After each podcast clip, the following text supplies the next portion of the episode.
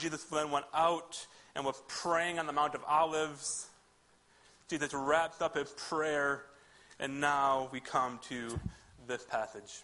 So they're out on the Mount of Olives, just finished praying, and verse 47 reads While he was still speaking, a crowd came up, and the man who was called Judas, one of the twelve, was leading them.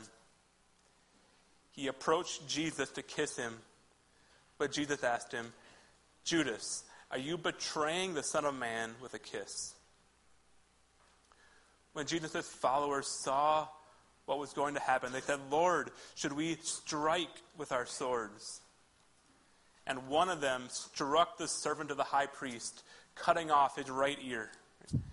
And Luke here doesn't tell us who, who it was that cut off the, the high priest's ear, but John in his gospel tells us it was Peter. You can just imagine uh, what Peter is thinking here.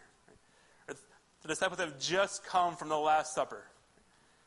And at the Last Supper, Jesus had said, Peter, before the rooster crows, you're going to deny me three times. And Peter, when Jesus had said that to him, he insisted, right, that, Lord, I'm willing to die for you. I'm willing to do anything. I will not reject you. I will do whatever it takes.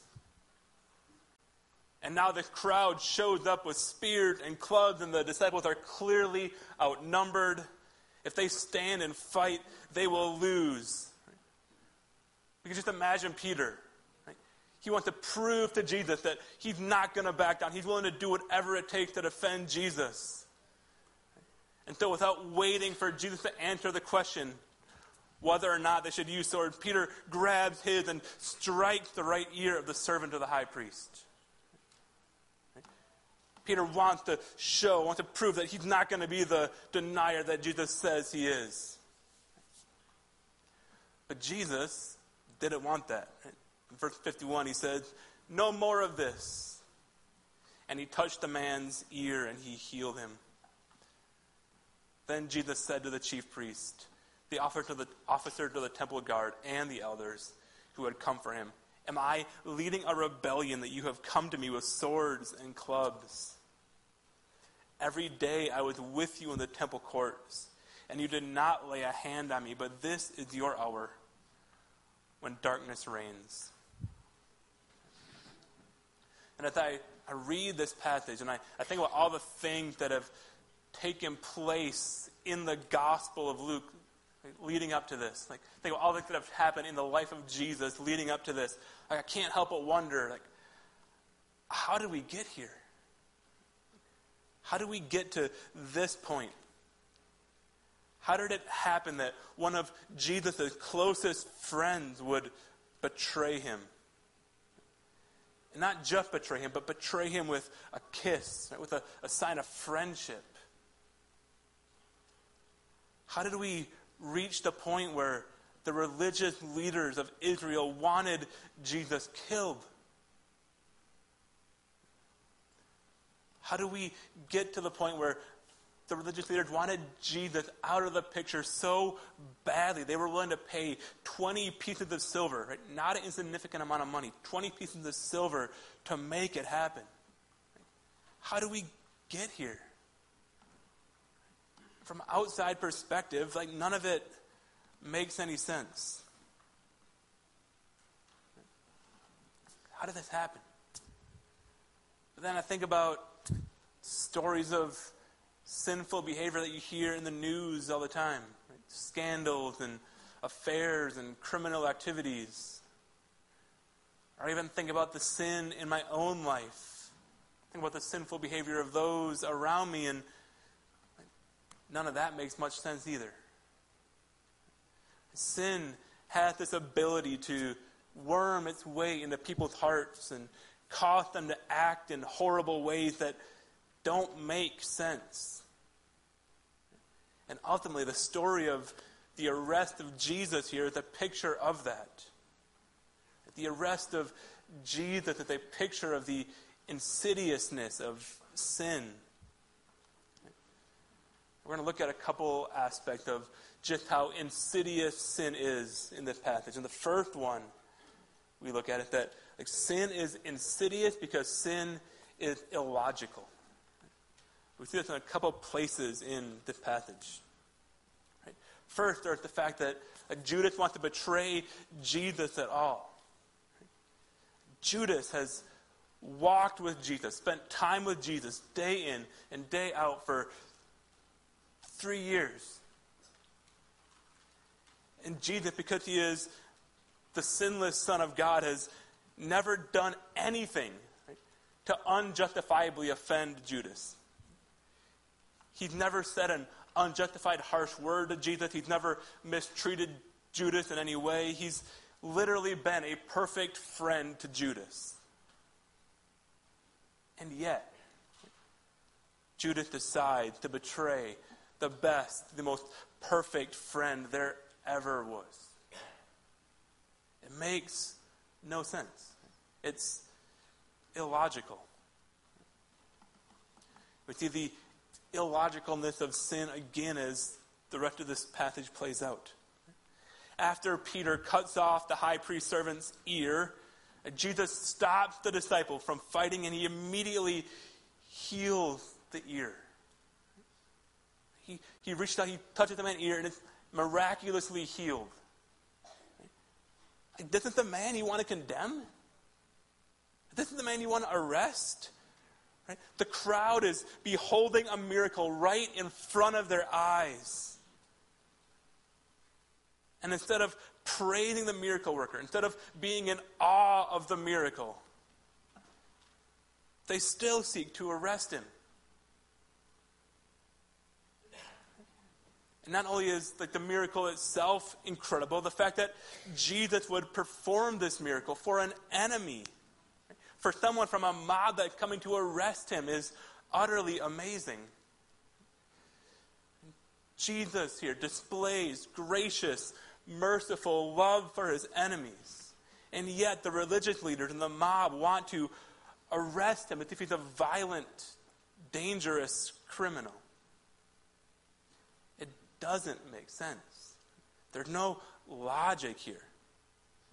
Even as he's being arrested, Jesus is showing that he has done nothing to deserve the kind of condemnation he is facing. In fact, he does the opposite. Even as he's being arrested, he heals, he loves, he performs mercy by performing this miracle for everyone to see. And yet, the crowd continues in their quest to arrest him. It's illogical. And each of us has sin like that that still dwells in us. And as we read this story, as we see the illogicalness of sin, like it should compel us right, to take our own sin seriously. We should read this and understand how insidious the sin that is in us is. And to recognize that we can't defeat sin with good logic. Because sin is illogical. Whatever areas of your life where you may find yourself being prone to sinning and rebellion against God whatever it might be, like you may know, right, in the rational part of your brain that that sin is not good for you. You may know that it's offensive to God. And in your stronger moments, you may tell yourself, like, I'm going to stop that sin because I know it's bad for me. I see all the problems this sin causes in my life. You may tell yourself, like, I'm going to stop gluttonous overeating because I see the damage it's doing to my body. I'm going to stop yelling at my kids out of anger because I see the harm that it causes them. I'm going to stop watching inappropriate entertainment because I see how it hurts other people. I'm going to stop seeking and spreading gossip. I'm going to stop making excuses and I'm going to start finding time to read my Bible and pray more because I know my relationship with God is important. I'm going to stop seeking to please others and focus on pleasing God. We've all made promises like that to ourselves somewhere along the line. We've all said, like, never again to some behavior. or behaviors in our lives. But then later that day, or later the next week, or a month later, or an hour later, you're tired, you're frustrated, your self will is a little bit lower than usual. And the next thing you know, that logic goes out the window and you're back to that old sinful behavior. All your logic and your rational reasons for no longer sinning don't work in the long run. Because sin itself is illogical. Sin doesn't care about your rational arguments. We need something more powerful than good logic if we're going to defeat sin in our lives.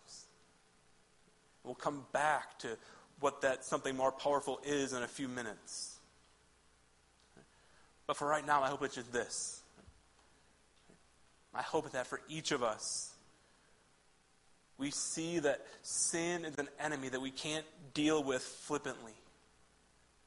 We can't afford to take sin lightly. We must see the seriousness of sin. We must feel the weight of sin. We must feel an urgent and pressing need to put sin to death that remains in our lives. We must not believe the lie The one I really need to get my sin under control, I'll be able to do it with rationality and logic. Sin doesn't care about your logical reasons, it is illogical. But not only is it illogical, it's also deceptive. Sin is deceptive. We see the deceptive nature here in the passage just exemplified by Judas betraying Jesus with a kiss. Just picture the scene, right? Judas is approaching Jesus with a mob with clubs and spears behind him. The crowd following Judas is way bigger, way more heavily armed than the disciples.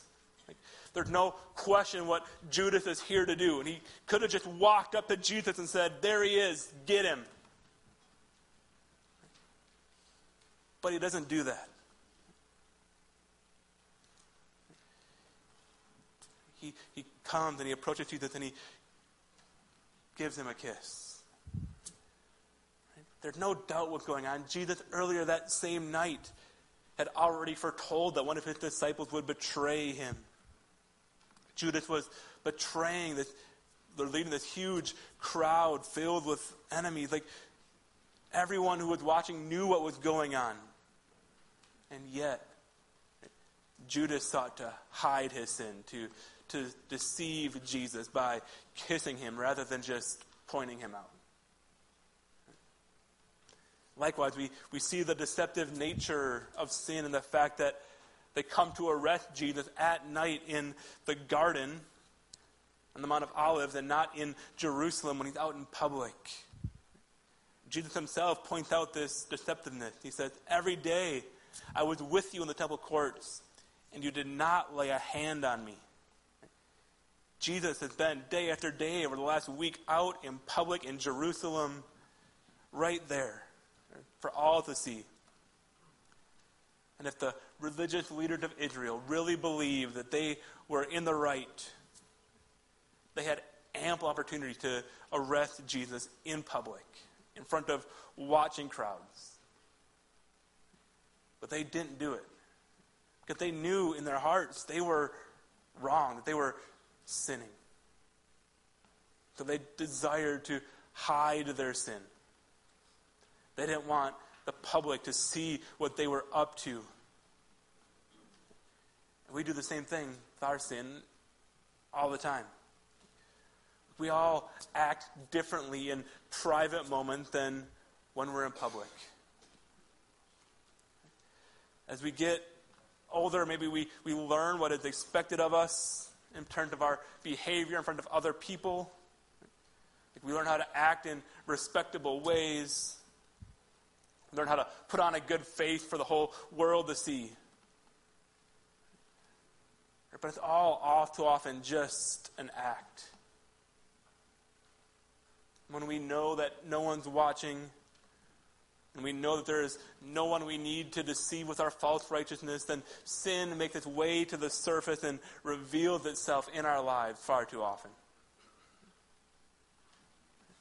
One of the things that can make challenging, can make parenting young children challenging, is that especially young, really young kids haven't learned how to conceal and hide their sin very well.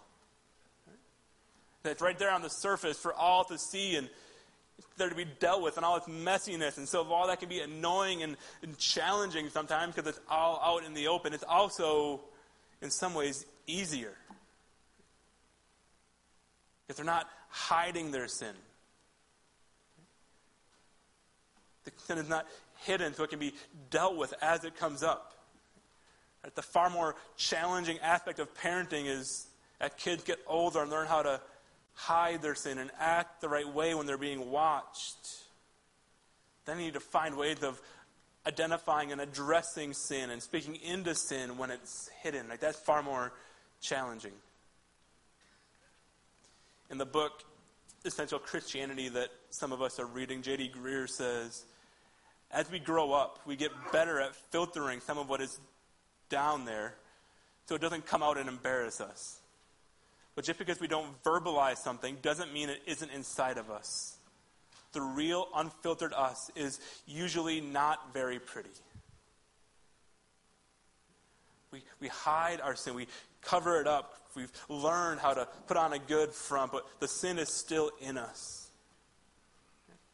And that deceptive nature of sin means that there are probably some of you here today, right now, that when you get home, you're on your own or you're just with your family, you're going to be wrestling with some serious and harmful sins. You can come here, you can show up and look put together for a couple hours. You can look like you're living a righteous life. But in private, you are dealing with serious sin in your life right now. Maybe you have serious anger issues, or maybe you're addicted to one vice or another.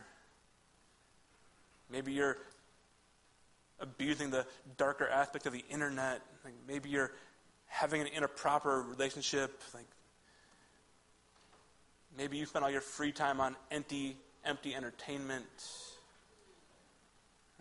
Maybe you're prone to gossip and tearing others down. But some of you here, you're wrestling with serious sin issues right now. I don't know what your struggle is. But I do know, like, the fact that you're hiding it means that deep down you know you shouldn't be doing it. I also know that whatever logical, rational reasons you give yourself for stopping, they won't be enough to overcome that sin. Because sin is a deceptive, illogical, insidious enemy. And I know, like, up to this point, that this sermon has not been very cheery, it's not been very feel good. Talking about the arrest of Jesus. There's not a lot of good ways to spin that. But here's the thing we need to feel the weight we need to feel the significance of sin. If we're to truly grasp and make sense of and appreciate who Jesus is and the goodness of what he did for us, we need to feel the weight of sin first. If you don't see sin as a problem, if you don't feel deep in your heart the, the wicked insidiousness of sin, then Jesus has nothing for you. Jesus did not come to teach us or model for us how to look righteous in public. Jesus came to do what we couldn't do on our own. Jesus came to do what all our logical self arguments and self effort failed to achieve. Jesus came to defeat sin. And here's the incredible good news that the illogical, deceptive sin that we see in this very passage, those sins bring about events that mean that your battle against sin is not hopeless. If it depended on you and your own self effort and your own rule keeping, it would indeed be hopeless. But because of what takes place here, our fight against sin is not hopeless. Following this arrest of Jesus, he will be given a sham trial. He will be beaten and mocked, and then he will be put to death on a cross. And on that cross, Jesus takes our sin, all that insidious sin in it. He takes and he pays the penalty that that sin deserves. He bared God's wrath against all our sins. The penalty that my pride and my selfishness and my greed and my laziness and my gluttony and my lying and my wicked thoughts, all that they deserve, paid for on the cross. Jesus accepts his arrest. He goes to the cross so that he could take our place. And in exchange for our sinfulness, he gives us his righteousness. In 2 Corinthians 5, Paul says, that Jesus, right, who, who knew no sin, he became sin for us, that we might become the righteousness of God. That we might become the righteousness of God. And that's true of us right now. For any of us who have believed in Jesus, we already have received the righteous life of Christ. So that even now, even as we still fight the sin that lingered in our lives, God sees us as if we live the perfect life that Jesus lived. Our faith, Christianity, is not about being righteous enough to earn God's favor. That's what every other religion, every other worldview tells you. Right? That if you're good enough, you receive God's favor and blessing. But, but Christianity says you're already righteous. You've already received God's blessing. You've already received God's favor because of Jesus. Therefore, be what you already are. You are righteous already. Therefore, be righteous. Live righteously. It won't be easy. There's still sin that dwells in our heart that won't be entirely eradicated until we reach eternity. Sin is still an insidious, illogical, deceptive enemy that we will fight to our dying breath. But there are, in the midst of that fight against sin, there are two more pieces of good news. One is that when we do trust in Jesus, we also receive the Holy Spirit who lives in us and dwells in us. And as the Holy Spirit dwells in us, He gives us power to fight sin. Paul speaks of the, the conflict between our, our old sinful nature, which he calls the flesh, and the Holy Spirit. And he writes about it in Galatians 5 when he writes this For the flesh desired what is contrary to the Spirit, and the Spirit what is contrary to the flesh. They are in conflict with each other, so that you are not to do whatever you want. But if you are led by the Spirit, you are not under the law. But then he goes on to say right, that the Spirit in us enables us and empowers us to bear what he calls the fruit of the Spirit. He writes this But the fruit of the Spirit is love, joy, peace, forbearance, kindness, goodness, faithfulness, gentleness, and self control. Against such things there is no law. Those who belong to Jesus Christ have crucified the flesh with its passions and desires. Since we live by the Spirit, let us keep in step with the Spirit. We live by the Spirit. By the power of the Spirit in us, we're able to keep in step with the Spirit. The Holy Spirit, He gives us power to fight sin in our lives.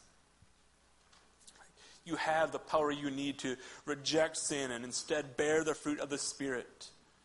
And sin will not be defeated by logical arguments, but it can be put to death by the power of the Spirit. But in saying that, don't mean to imply that defeating sin will ever be easy. It is still an insidious enemy. But that brings us to another bit of good news in this path, which is, which is this sin's time is limited. At the end of the passage we read today, Jesus is about to be arrested, and he says this I was with you every day in the temple courts, and you did not lay a hand on me. And then he says this But this is your hour when darkness reigns. This is darkness is over. It is going to reign, he says. They're going to win a temporary victory. But here's the thing about an hour it's a limited amount of time. Right? Hours come to an end. And it's amazing, isn't it, right, that how, how differently time can seem to pass depending on what activity you're doing. Like, if I allow myself an hour to watch a TV show or play a game or something, that hour flies by. But if I'm training for a race and my training plan calls for me to run an hour and 15 minutes on a given day, and those first 15 minutes don't go very well, that last hour feels like an eternity. Or when I was teaching, school got out at 3.15. Like the window from 2.15 to 3.15 felt like it had 300 minutes in it. The longest hour ever. But no matter what, the, the hour always ends. Because we live in this sinful, broken world, the, the hour of darkness may feel like it drags on. But the hour of darkness will end. The hour of darkness and the reign of sin is coming to an end. There is coming a day when sin will be fully defeated. We no longer have to fight sin in our lives. Sin's defeat started when, when Jesus was resurrected from the dead and defeated death. But it will be complete when Jesus returns and he sets all things right. In Revelation 21, John had the vision of the new heavens and the new earth, and he says this Look, God's dwelling place is now among the people, and he will dwell with them. They will be his people, and God himself will be with them and be their God. He will wipe every tear from their eyes. There will be no more death or mourning or crying or pain. Right? All the effects of sin death, mourning, crying, pain all the effects of sin gone. They will be no more for the old order of things have passed away. There is coming a day when sin will be fully defeated, it will be no more. But until that day comes, we live in this world where sin is still present, where sin is still at work in each one of our hearts. And while we wait for that day, we must be prepared to fight sin. The first and most important way we do that is through believing and trust in Jesus. So if you're here and you've never trusted Jesus, you've never believed that it is through Jesus taking your place on the cross that your sins can be forgiven. If you've never believed that it's through Jesus that you can be brought back into a right relationship with God and the first step in defeating sin is trusting in Jesus. If you have questions about what that means, I would be more than happy to talk to you about that. The first step is trusting Jesus. If you're here and you're just looking for some self help tips for ways to overcome sin in your own power, you're looking for ways to, to break bad habits through your own self effort, then Like, I have nothing for you. The Bible has nothing for you. You can't defeat sin in your own power. If you're here and you've never trusted Jesus, I just urge you to do that. For those of us who are here who have trusted Jesus, my hope is that this passage would just be a reminder for us to never, ever underestimate the, the wicked, corrupting, insidious power of sin. Would we never treat sin flippantly? Would you never look at the sin in your own life and say, eh, not a big deal? Would this passage urge you to see your sin for what it is a rebellion against a God who loved you and who deserved all honor and glory and praise. Would you look at this passage? Would you recognize that apart from Jesus and what he did for you on the cross, you would be far more like the members of the mob in this story or far more like Judas than like one of the other disciples. It's only because of Jesus and what he did for you that you're on his side. You were his enemy and he came for you. Or this passage would it cause us to just be amazed that Jesus would love his enemies so much that not only would he heal the ear of one of them, but that he would go to the cross, that he would go to his death for each and every one of us when we were still his enemies. Let's pray.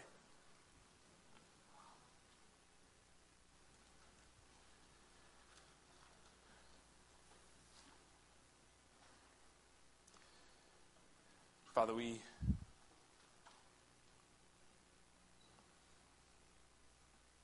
confess that we are, each of us,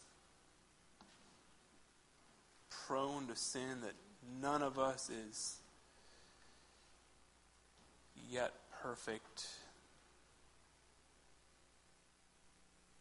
That each of us rebels against you daily. That we don't honor you as we should, that we live selfishly, that we sin in many ways.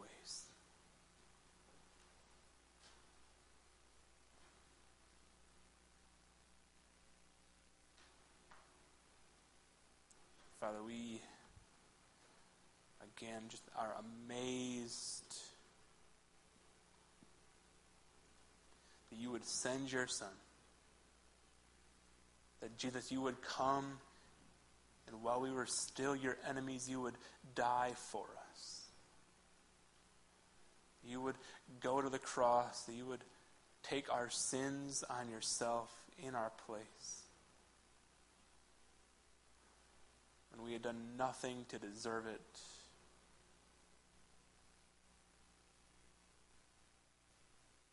We did nothing to earn it. You came for us and you died for us.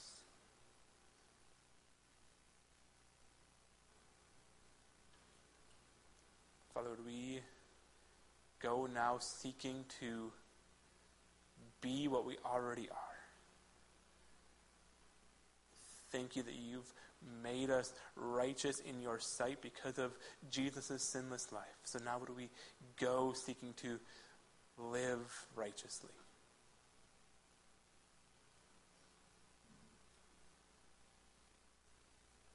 Would we go aware of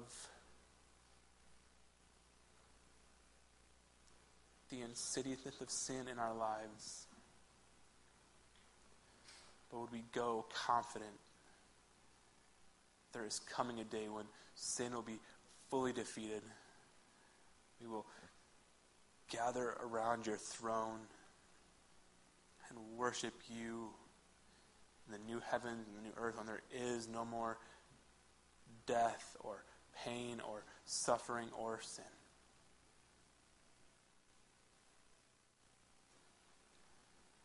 Would we go looking forward to that day and seeking to bring you all glory and honor and praise until that day comes? Pray in Jesus' name. Amen. If you go this morning, would you indeed go aware of the sin that's still at work in you, fighting the sin that is still in work, still at work in you, but also confident that Jesus came to defeat sin, and there is coming a day when it will be fully defeated. You are dismissed.